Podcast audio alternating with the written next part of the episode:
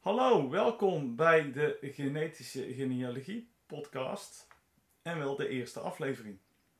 In deze eerste aflevering uh, ga ik mezelf voorstellen en ga ik stilstaan bij uh, de rest van de podcasts en natuurlijk ook bij het begrip genetische genealogie.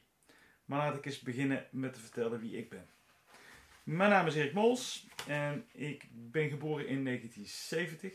Dat is op dit moment dus alweer tweeënvijftig jaar geleden. En ik heb een uh, opleiding gevolgd tot docent biologie aan de Hogeschool Katholieke Leergangen. En daarna heb ik een studie bioinformatica gedaan aan de Wageningen Universiteit. Derhalve ben ik dus professioneel opgeleid in zaken alles, of bijna alles, wat met D N A te maken heeft. Goed. Um, wat genealogie betreft, ik ben in negentien drieëntachtig op dertienjarige leeftijd begonnen met uh, genealogie. Op dat moment natuurlijk gewoon klassieke genealogie. Immers, uh, D N A van de mens is pas in tweeduizend één in kaart gebracht. Dus die mogelijkheden die hadden we niet echt eerder. Um, Toch ben ik best wel vroeg met, met genetische genealogie eh, in aanraking gekomen.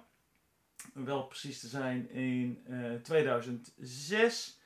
Toen ben ik zijdelings betrokken geraakt bij het Genographic Project. Wat eigenlijk, eh, zover ik kan nagaan, het eerste echte genetische genealogieproject was wereldwijd. Georganiseerd door National Geographic in samenwerking met I B M. Maar daarna ging het in de hele wereld ook echt wel los.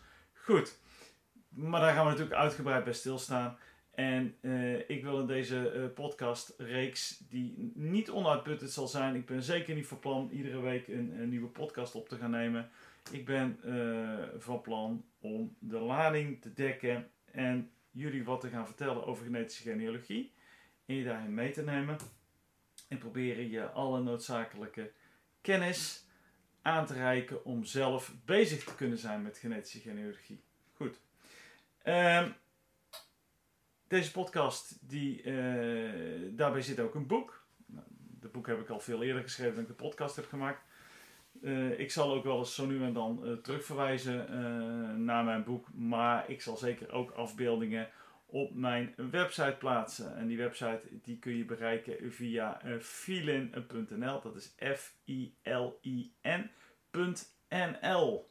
Daar vind je overigens natuurlijk ook informatie over mijn boek.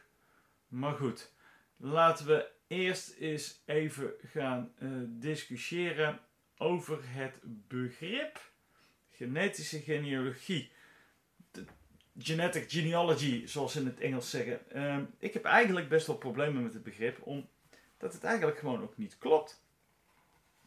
Uh, wanneer, je, wanneer je praat over uh, genetica, dan, dan, dan praat je feitelijk over genen, genexpressies.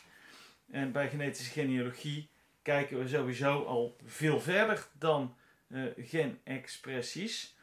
Uh, we kijken eigenlijk naar het volledige D N A en bij genetica beperk je je hoofdzakelijk tot de genen, de eiwitten die daaruit voortkomen. En, en, en dat is dus gewoon, ja, eigenlijk een verkeerde term. Ik zou het liever uh, genomics uh, uh, of genomische genealogie noemen. Want dan spreek je, zeg, alleen over het volledige uh, D N A van een organisme en in ons geval de mens. Dus... Maar goed, het is allemaal een, een academische discussie die je niet meer toe doet. De wereld heeft ervoor gekozen het genetic genealogy, oftewel genetische genealogie, te noemen. En daar kan ik dus eigenlijk moeilijk omheen. Ja, uh, wat ga ik verder doen in deze podcast dus? Ik ga het onder andere hebben over de biologie erachter. Want het is natuurlijk wel belangrijk dat je wat begrijpt van de biologie om überhaupt met genetische genealogie aan de slag te kunnen gaan. En eh, verder zal ik allerlei tooling, het onderzoeken zelf gaan bespreken in, in deze podcast. Ik, zal, ik probeer te streven naar afleveringen van uh, uh, rond een kwartier. Natuurlijk met uitzondering van deze inleiding, die is echt wel wat korter. He, je wil ook niet te veel luisteren naar wat uh, geklets over iemand zelf. Uh, ja, oké. Okay. Ik zou zeggen, uh, de volgende aflevering die gaat over de biologie. Dus uh, bereid je daar maar vast op voor. De muziek is gemaakt door Airtone en is vrijgegeven via een Creative Commons licentie.